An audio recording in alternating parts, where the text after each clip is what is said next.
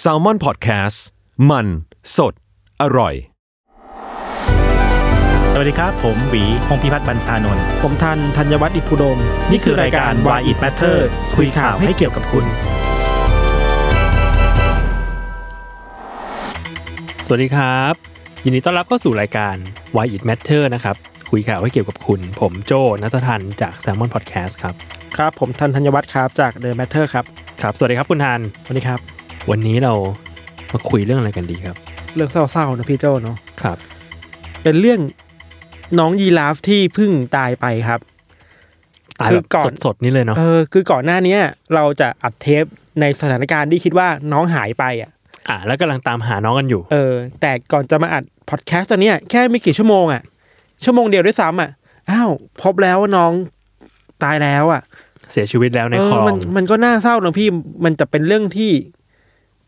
เขาเรียกว่าอะไร ก็น่าหดหู่เหมือนกันแหละ อืม อะไรเงี้ย คนก็อยากรู้ว่าที่มาที่ไปมันเป็นยังไงอะไรครับพี่โจ อืม แล้วมันคือตกลงแล้วหลุดมาได้ยังไง อันเนี้ยไม่ได้ตามข่าวแบบละเอียด อ่า มันตั้งต้นอย่างนี้ดีกว่าครับว่า การขนยีราฟครั้งนี้ครับพี่โจ มันมาจากสุวรรณภูมิครับ แล้วเจ้าของยีราฟกลุ่มเนี้ยคือซ a ฟารีเวิล อ่า ซาฟารีเวิลด์เขาไปนำเข้ายีราฟมาจากแอฟริกา แล้วมันต้องมาลงที่สุวรรณภูมิ อืม แล้วเขาต้องการเคลื่อนย้ายยีราฟอะจากที่เนี่ยไปที่สวนสัตว์อีกแห่งหนึ่ง แล้วมันหลุดระหว่างเนี่ย อืม ผมไปอ่านบทสัมภาษณ์ของผู้บริหารของซ a ฟารีเวิลด์ครับ ครับ เขาคาดว่านะครับเขาคาดว่าไอเหตุการณ์เนี้ยมันเกิดขึ้นตอนที่เอายีราฟเข้าไปในใส่กรงแล้ว แล้วก็ลังยกกรงยีราฟขึ้นไปบนรถบรรทุกอะ่ะ ในระหว่างที่ยกตอนนั้นน่ะ มันน่าจะมีอะไรไปโดนน่ะ อะไรไปเกี่ยว อืม ทำให้ไอกรอนล็อกห้องอ่ะ มันหลุด อืม มันค่อยๆ หลุดอะไรเงี้ย มันมันเขาเรียกว่ามันไม่แน่นน่ะ อืม ทำให้สามารถหลุดได้ในระหว่างทางเนี่ยครับ แล้วก็บังเอิญไปทีไปไปหลุดแถวๆแบบตรงสี่แยก ที่มีถนนเต็มไปหมดเลยอะไรเงี้ย อ่าฮะ ก็วุ่นวายกันใหญ่ก็เกิดอะไรขึ้นอะไรเงี้ยฮะ อืม ผมจำได้ว่าผมเห็นข่าวครั้งแรกอันเนี้ยผมคิดว่าเป็นข่าวลือด้วยซ้ำนึกว่าเป็นข่าวปลอมๆอ่ะ อ่า คือใครจะไปเชื่อพี่โจว่า ข่าวดูปั่นมากเลยเนาะ เออ เจอยีราฟที่ฉะเชิงเซา เชี่ย แล้วเป็นภาพที่วิดีโอคือน้องกำลังวิ่งแต่ตกใจอ่ะ อืม วิ่งบนท้องถนนน่ะ อืม แล้วถ้าพูดแบบเห็นใจยีราฟนะครับพี่โจ อ่าฮะ ก่อนหน้านี้เขาอยู่แอฟริกา อ่ะ เขาถูกส่งมา อาจจะถูกถูกฉีดยาหรืออะไรอันนี้ไม่รู้ อ่า อาจจะนอนหลับมาก่อนบนเครื่องบินน่ะตื่นมาอีกทีอ้าวกูอยู่เมืองไทย แล้วเฮ้ยนี่อะไรเนี่ย อยู่ ถ ฉะ นน เชิง อะไร เซาเฉย ฉะเชิงเซา อ่า จากที่มันเคยเป็นป่าเคยเป็นอะไรอย่างเงี้ย แต่ต้องมาเจอบนถนนใหญ่อะ อืม ทางหลวงด้วยซ้ำมั้งนะ อะไรเงี้ยมันก็น่าแตกตื่นสำหรับยีราฟพอสมควรเนี่ยครับ อืม มันเริ่มต้นตอนประมาณวันที่ 28 กุมภาพันธ์นะครับพี่โจไอการที่ข่าวนี้มันออกมาเนี่ย หลังจากที่คนพบแล้วแหละว่ามันเกิดอะไรขึ้นเนี่ยเขาก็ไปถามคนขับรถบรรทุกอะครับ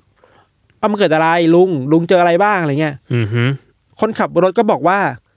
ตอนแรกเขาขับมาแบบดีๆอ่ะแต่พอมาหยุดอยู่ที่แถวสี่แยกไฟแดงแยกบางคลานะครับ จังหวัดฉะเชิงเซาเนี่ยเขาก็พบว่ายีราฟในรถของเขาครับ มันโผล่หัวออกมาพี่ คือมันไม่ควรจะโผล่หัวออกมาได้ ใช่ มันเป็นแบบ มันเป็น เรียกว่า โครงอะ เป็นกรงเคบินแบบทึบ ถ้าใครเคยดูหนังแนวแบบจูราสสิกปาร์กอะ อ่าฮะ ที่มันมีกรงไว้ขังไดโนเสาร์อะ อ่าก นึ รง ออ แบบนั้นน่ะกรงแบบนั้นน่ะ อ่า ในการขนย้ายสัตว์อะแต่ว่านี่คืออยู่ดีๆน้องก็โผล่หัวออกมา อ่า สักพักน้องก็กระโดดลง เชี่ย ตัวแรกโดดไปตัวสองโดดตาม อ่า ทีนี้ก็วิ่งแล้ว แตกตื่นแล้วอะไรเงี้ย ซึ่ง เป็ ทั้งหมดก็คือมีสองตัวเนี้ยแหละ มีสองตัวนี้แหละที่หลุดออกมา อ่า อะไรเงี้ยตัวแรกเนี่ยเขาสามารถฉีดยาสลบยิงยาสลบใส่แล้วก็จับน้องมาได้ แต่อีกตัวหนึ่งอะคือว่าเข้าใจว่ากำลังคนมันไม่เยอะมากอะครับพี่โจ อือฮึ คือตอนนั้นก็มีทั้งกู้ภัย มีทั้งตำรวจ มีทั้งชาวบ้าน มีทั้งเจ้าหน้าที่ อืม หลายฝ่ายมากเข้าเข้าไปช่วยกันจับยีราฟอะแต่การโฟกัสกับยีราฟมันยากมากนะครับ คือจับ อืม ตัวเดียวได้มันก็ยากมากแล้วอะ คือต้องบอกว่ายีราฟเป็นสัตว์ใหญ่เนาะ แล้วเขาน้องก็วิ่งไปวิ่งมาเพราะความ ใช่ ตกใจอะ อืม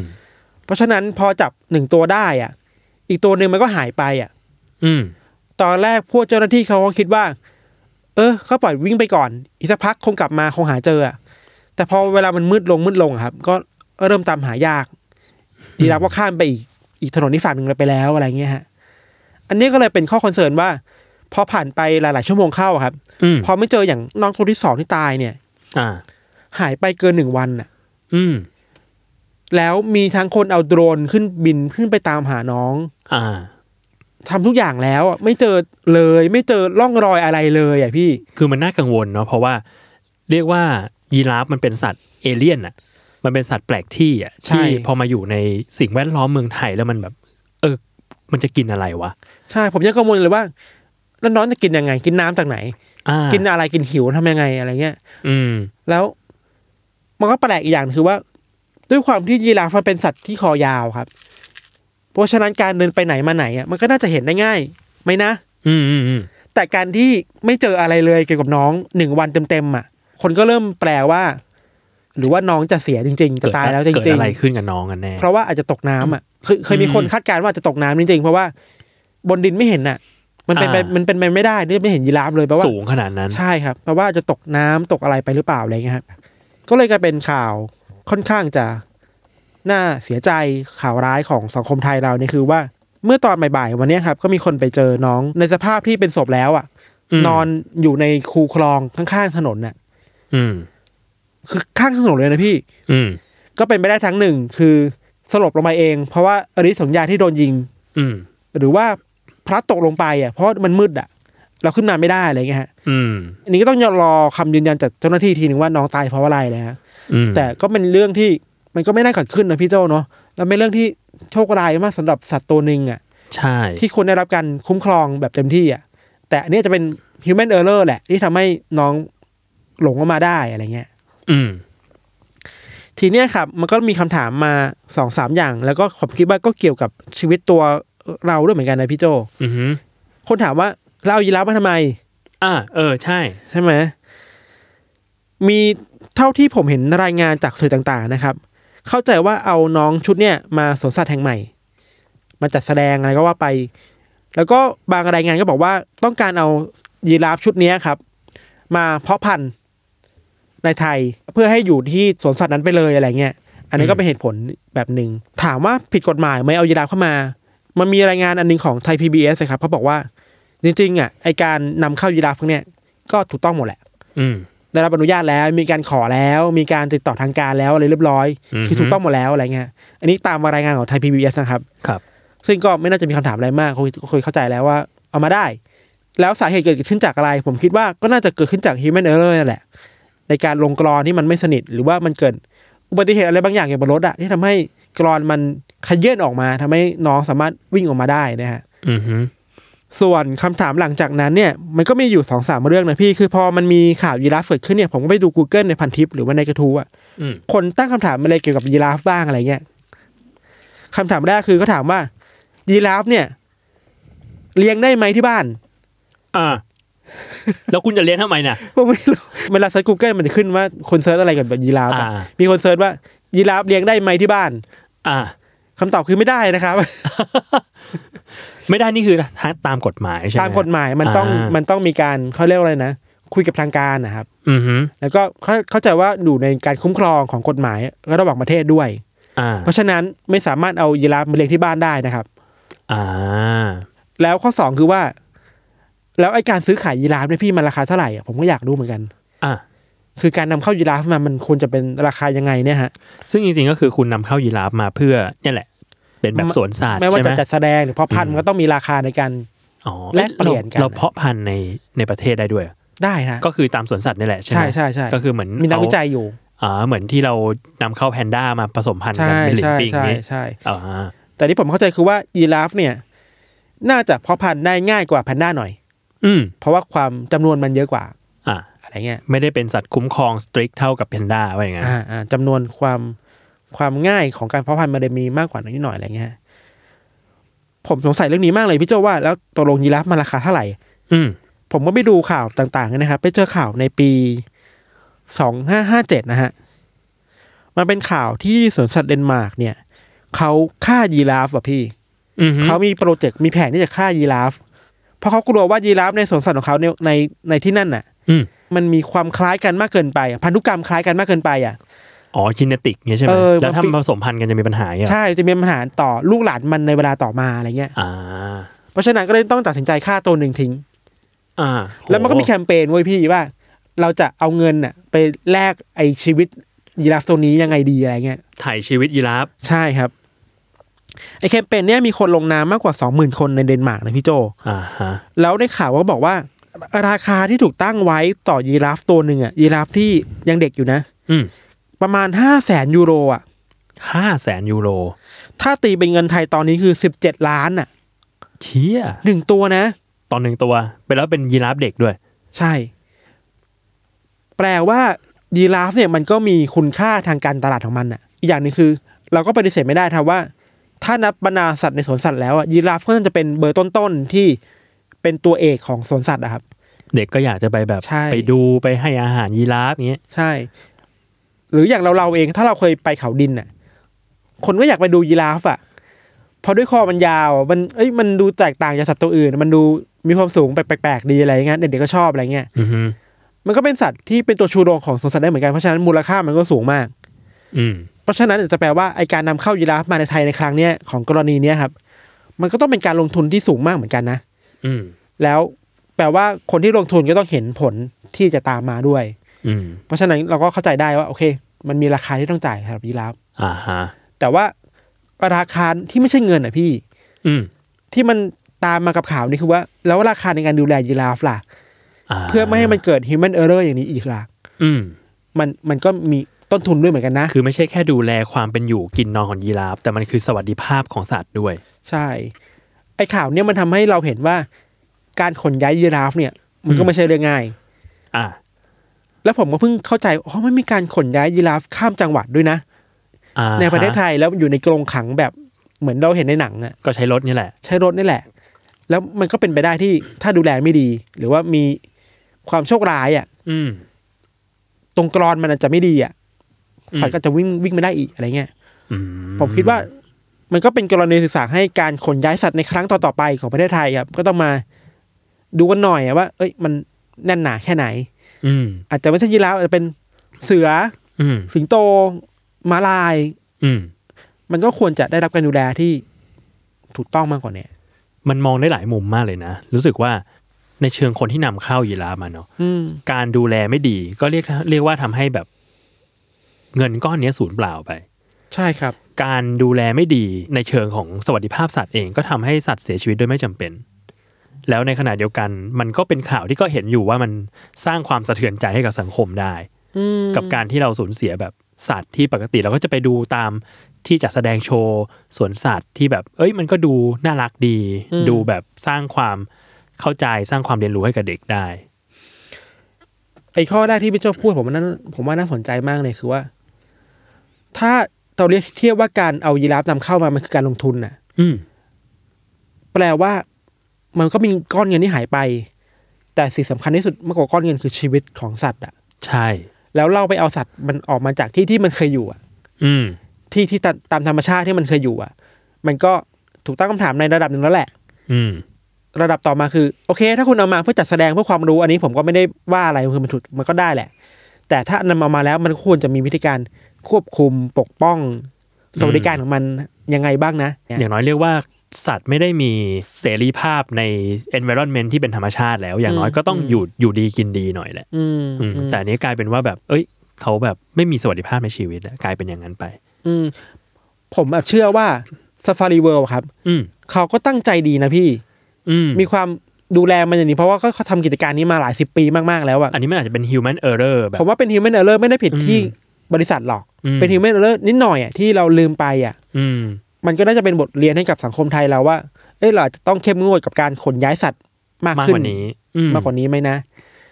แล้วเราก็ต้องเข้าใจสัตว์ด้วยอ่ะพี่ อืม นี่ผมพูดในฐานะคนทั่วไปมากเลยนะคือ อืม คือน้องเคยอยู่แอฟริกามาก่อนอ่ะ ะ น้องไม่เคยอยู่บนถนนของฉะเชิงเซาอ่ะ เออ เพราะฉะนั้นมันก็ไม่แปลกที่เวลาน้องลงไปวิ่งแล้วน้องจะตกใจอ่ะ ตะเลิดอ่ะ ตะเลิดอ่ะ แล้วมีคนมาตามล่ามายิงใส่อีกอ่ะ อืม มันก็ไม่น่าจะเป็นเหตุการณ์ที่ควรจะเกิดขึ้นอีกอ่ะ อืม เราเอาน้องมาจากธรรมชาติแล้วอะ่ะ แล้วก็ควรจะดูแลน้องให้ดีกว่านี้อะ อืม อันนี้ผมคิดว่าน่าจะเป็นคำถามที่หลายคนกำลังตั้งคำถามอยู่แหละ ว่า เอ้ยมันเศร้าจังเลยนะ น้องไม่น่าจะมาตายในแบบนี้อะไรอย่างเงี้ยครับ อืมอืม ประมาณนี้ครับ ข่าวเศร้าในวันนี้ฮะ ก็จากตอนแรกที่เลือกมาก็กะว่าจะมาคุยกันว่ายีราฟหายแล้ว ยังไงต่อ ยังไงต่อจะเจอได้ยังไงผมเตรียมข้อมูลมาหลายอย่างมากเลยนะพี่โจ เช่น มีการค้นหายังไงบ้างในทั่วโลกอะไรเงี้ย อ่า บางที่ใช้แบบเครื่องบินอะ หรือคุณเล่าให้ฟังนิดนึงก็ได้นะเผื่อเป็นอุทาหรณ์ว่าต่อไปถ้าสมมติว่ามีการหายของสัตว์ที่ต่างๆเขาทำยังไงกันบ้าง โดยทั่วไปแล้วเขาจะมีผู้เชี่ยวชาญประกบอยู่ด้วยแหละ เรียกว่าเชี่ยวชาญด้านพฤติกรรมสัตว์เนี่ย ใช่ใช่ใช่ที่มา อ่า ที่มากับทีมงานอยู่แล้วอะไรเงี้ย ครับ เมื่อวานผมรู้ข่าวว่ามีฝรั่งอยู่สองสามคนที่เข้าไปช่วย อืม ผมคิดว่าก็น่าจะน่าจะเป็นผู้เชี่ยวชาญ อืม แต่ข้อจำกัดในไทยมันเยอะมากเลยพี่ อืม มันเป็นพงหญ้า มันเป็นริมถนนน่ะ มันมีรถ อืม ขวักไขวเยอะอะมัน อืม การจะไปตามสัตว์ตามแบบที่ฝรั่งทำ อืม ในในเมืองอื่นๆน่ะ มันก็ ยาก ยาก อืม อย่าบางทีเราเคยเห็นข่าว เช่น ในอเมริกาครับ อืม มีแบบหมีโผล่ออกมาในเมืองมาปีนป่ายบ้านคน อ่ามันก็มีอยู่เรื่อยๆเนาะ มันก็มีอยู่เรื่อยๆที่สัตว์เข้ามาอยู่ในพื้นที่ของมนุษย์อ่ะ อ่า แต่วิธีการแบบนั้นมันอย่างนั้นเราเข้าใจได้ เพราะว่าพื้นที่มันใกล้ๆกันอ่ะ อืม แต่นี่มันคือโหมันต่างธรรมชาติมากเลยนะ อ่า เพราะฉะนั้นวิธีการจัดการมันก็ยากไปอีก ยิ่งความเชี่ยวชาญด้านสัตว์นี่ มันควรจะเรียกว่าประกบไปกับเจ้าหน้าที่เลยเนาะ ผมคิดว่าเขาก็ประกบมา อืม แต่ตัวผู้เชี่ยวชาญเองคงเดาไม่ถูกอะว่าจะเจออะไรแบบนี้ด้วยอะ เข้าใจ ยิ่งมันไม่ได้อยู่ในสภาพแวดล้อมที่มันเป็นค่า default ของ มม ของสัตว์ตัวนั้น อืมอืม อย่างเราเคยไป เคยไป阿拉斯กาแล้วก็ไปเที่ยวไปเที่ยว แล้วก็เจอหมี อืม หมีกริซลี่ ครับ มากับลูกอะไรเงี้ยเจ้าหน้าที่ก็รีบกันเลยนะ คือเขาก็คงเชี่ยวชาญแล้วล่ะ กับการดีลกับหมีกริซลี่มาเป็นหมีกริซลี่แม่ลูกสองสามตัว แม่หนึ่งลูกสองเขาก็รีบบอกเลยว่าแบบ เฮ้ยหมีกริซลี่เนี่ยดูได้นะ แต่ว่าพอมากับลูกแล้วอะคุณอย่าดูใกล้ อ่า เพราะว่ามันจะดุร้ายกว่าเดิม อะไรอย่างเงี้ย เออ คือการเชี่ยวชาญเรื่องสัตว์เราว่า เอ้ยมันมันเป็นการดูแลสัตว์อย่างหนึ่ง เออ ยิ่งเรารู้ว่าพฤติกรรมมันเป็นยังไงในช่วงไหน การที่มันอยู่ในพื้นที่ที่แปลกถิ่นแล้วมันจะมีพฤติกรรมยังไงอะไร อื เงี้ย ม เออ มันคงไม่ใช่แบบ ไปบอกว่า พอนกกระจอกเทศหลุดออกมาแล้วจะหัวมุดดินหมดทุกตัวอะไรเงี้ยมันก็คงไม่ใช่ นี่การ์ตูน ใช่ มาก ใช่ เลย พี่ มีคนกลุ่มหนึงที่ผมเห็นใจเขามากๆเลยอะ อืม คือกู้ภัยพี่ อ่า เมื่อวานอะพอมีข่าวว่าน้องหายไปอะ อืม คนก็ไม่ได้กู้ภัยมา อ่า พี่แต่กู้ภัยอะ กูกูให้บอก กูเชี่ยวชาญด้านอื่น ผู้เชี่ยวชาญด้านอื่นน่ะ แต่เข้าใจว่ามันมันต้องเอ่อระดมพลังให้ได้มากที่สุดอะ ก็จริง กู้ภัยคงพี่ๆเขาคงทำได้เต็มที่ในในแบบของเขาอะเช่น อืม การจำกัดบริเวณ เช่นการอะไรแต่ แต่เคสแบบนี้มันพูดยากนะ คือเราไม่อาจจะไม่มีโปรโตคอลอะพี่ที่ชัดเจนว่า ถ้ายีราฟหายในจังหวัดนี้ เราจะจัดการยังไงอะ อ่ะ มันเหนือจินตนาการไปหน่อยอะ ก็จริง เขาเห็นใจทั้งคนด้วยเหมือนกันคนที่เต็มใจที่จะไปสู้ด้วยอะคือไปช่วยอะเขาก็ยากนะ อืม เพราะฉะนั้นผมคิดว่าจะไปโทษเจ้าหน้าที่ก็ไม่ได้ อืม เพราะเขาทำเต็มทำเต็มที่แล้วด้วยคู่มือที่เขามีอะ อืม แล้วมันต้องคิดพลิกแพลงเยอะมากเลยอะ อืม มันไม่ใช่แค่การตามหาคนหายทั่วไปเพราะเรารู้เนเจอร์ของคน และ อืม รู้เนเจอร์ของท้องถิ่นน่ะ อืม แต่นี่คือเราต้องดีลกับสัตว์ที่ไม่รู้จักเนเจอร์ของที่นั่นมาก่อนเลยอ่ะ อืม มันจะแตกตื่นยังไงก็ไม่รู้อ่ะ อืม มันยากพี่เพราะฉะนั้นทางที่ดีที่สุดคือ พยายามป้องกันไม่ให้เหตุการณ์แบบเนี้ยเกิดขึ้นอีก อ่ะ ดีกว่า อืมอืมเราว่าอันนี้มันก็ดูเหมือนแบบ เป็นข่าวไม่ใหญ่เท่าไหร่เนาะข่าวหนึ่งแต่ก็รู้สึกว่า พอมันเกิดเรื่องเหล่านี้ขึ้นแล้วอะมัน อืม เรียกว่ามันสร้างความสะเทือนใจในสังคมเยอะ อืม แล้วอีกอย่างหนึ่งก็คือเราอาจจะต้องกลับมาดูว่า เอ้ยไอ้ระบบป้องกันขนย้ายสัตว์ในประเทศเรามันเป็นยังไง แล้วอีกอย่างหนึ่งก็คือวิธีการรับมือกับการที่สัตว์หลุดออกมา มันเป็นยังไง มันเป็นยังไง เพราะว่าเนี่ยก็จะเห็นอยู่ว่ามันไม่ใช่แค่คนแตกตื่นหรือยีราฟแตกตื่นนะเจ้าหน้าที่ก็แตกตื่นว่าไม่รู้จะทำยังไง กับการตามหายีราฟสองตัวนี้อะไรเงี้ย ยากพี่ อืมเราเลยรู้สึกว่าเนี่ยแหละ ไอกระบวนการในการหาผู้เชี่ยวชาญมา แล้วก็ปฏิบัติงานอย่างรวดเร็ว มันอาจจะเป็น เอ้ย เรียกว่าอนาคตของกระบวนการ rescue ไหมนะ อาจจะต้องเอาเคสนี้ไปคิดกันต่อไปอะว่า อืม แล้วเราจะ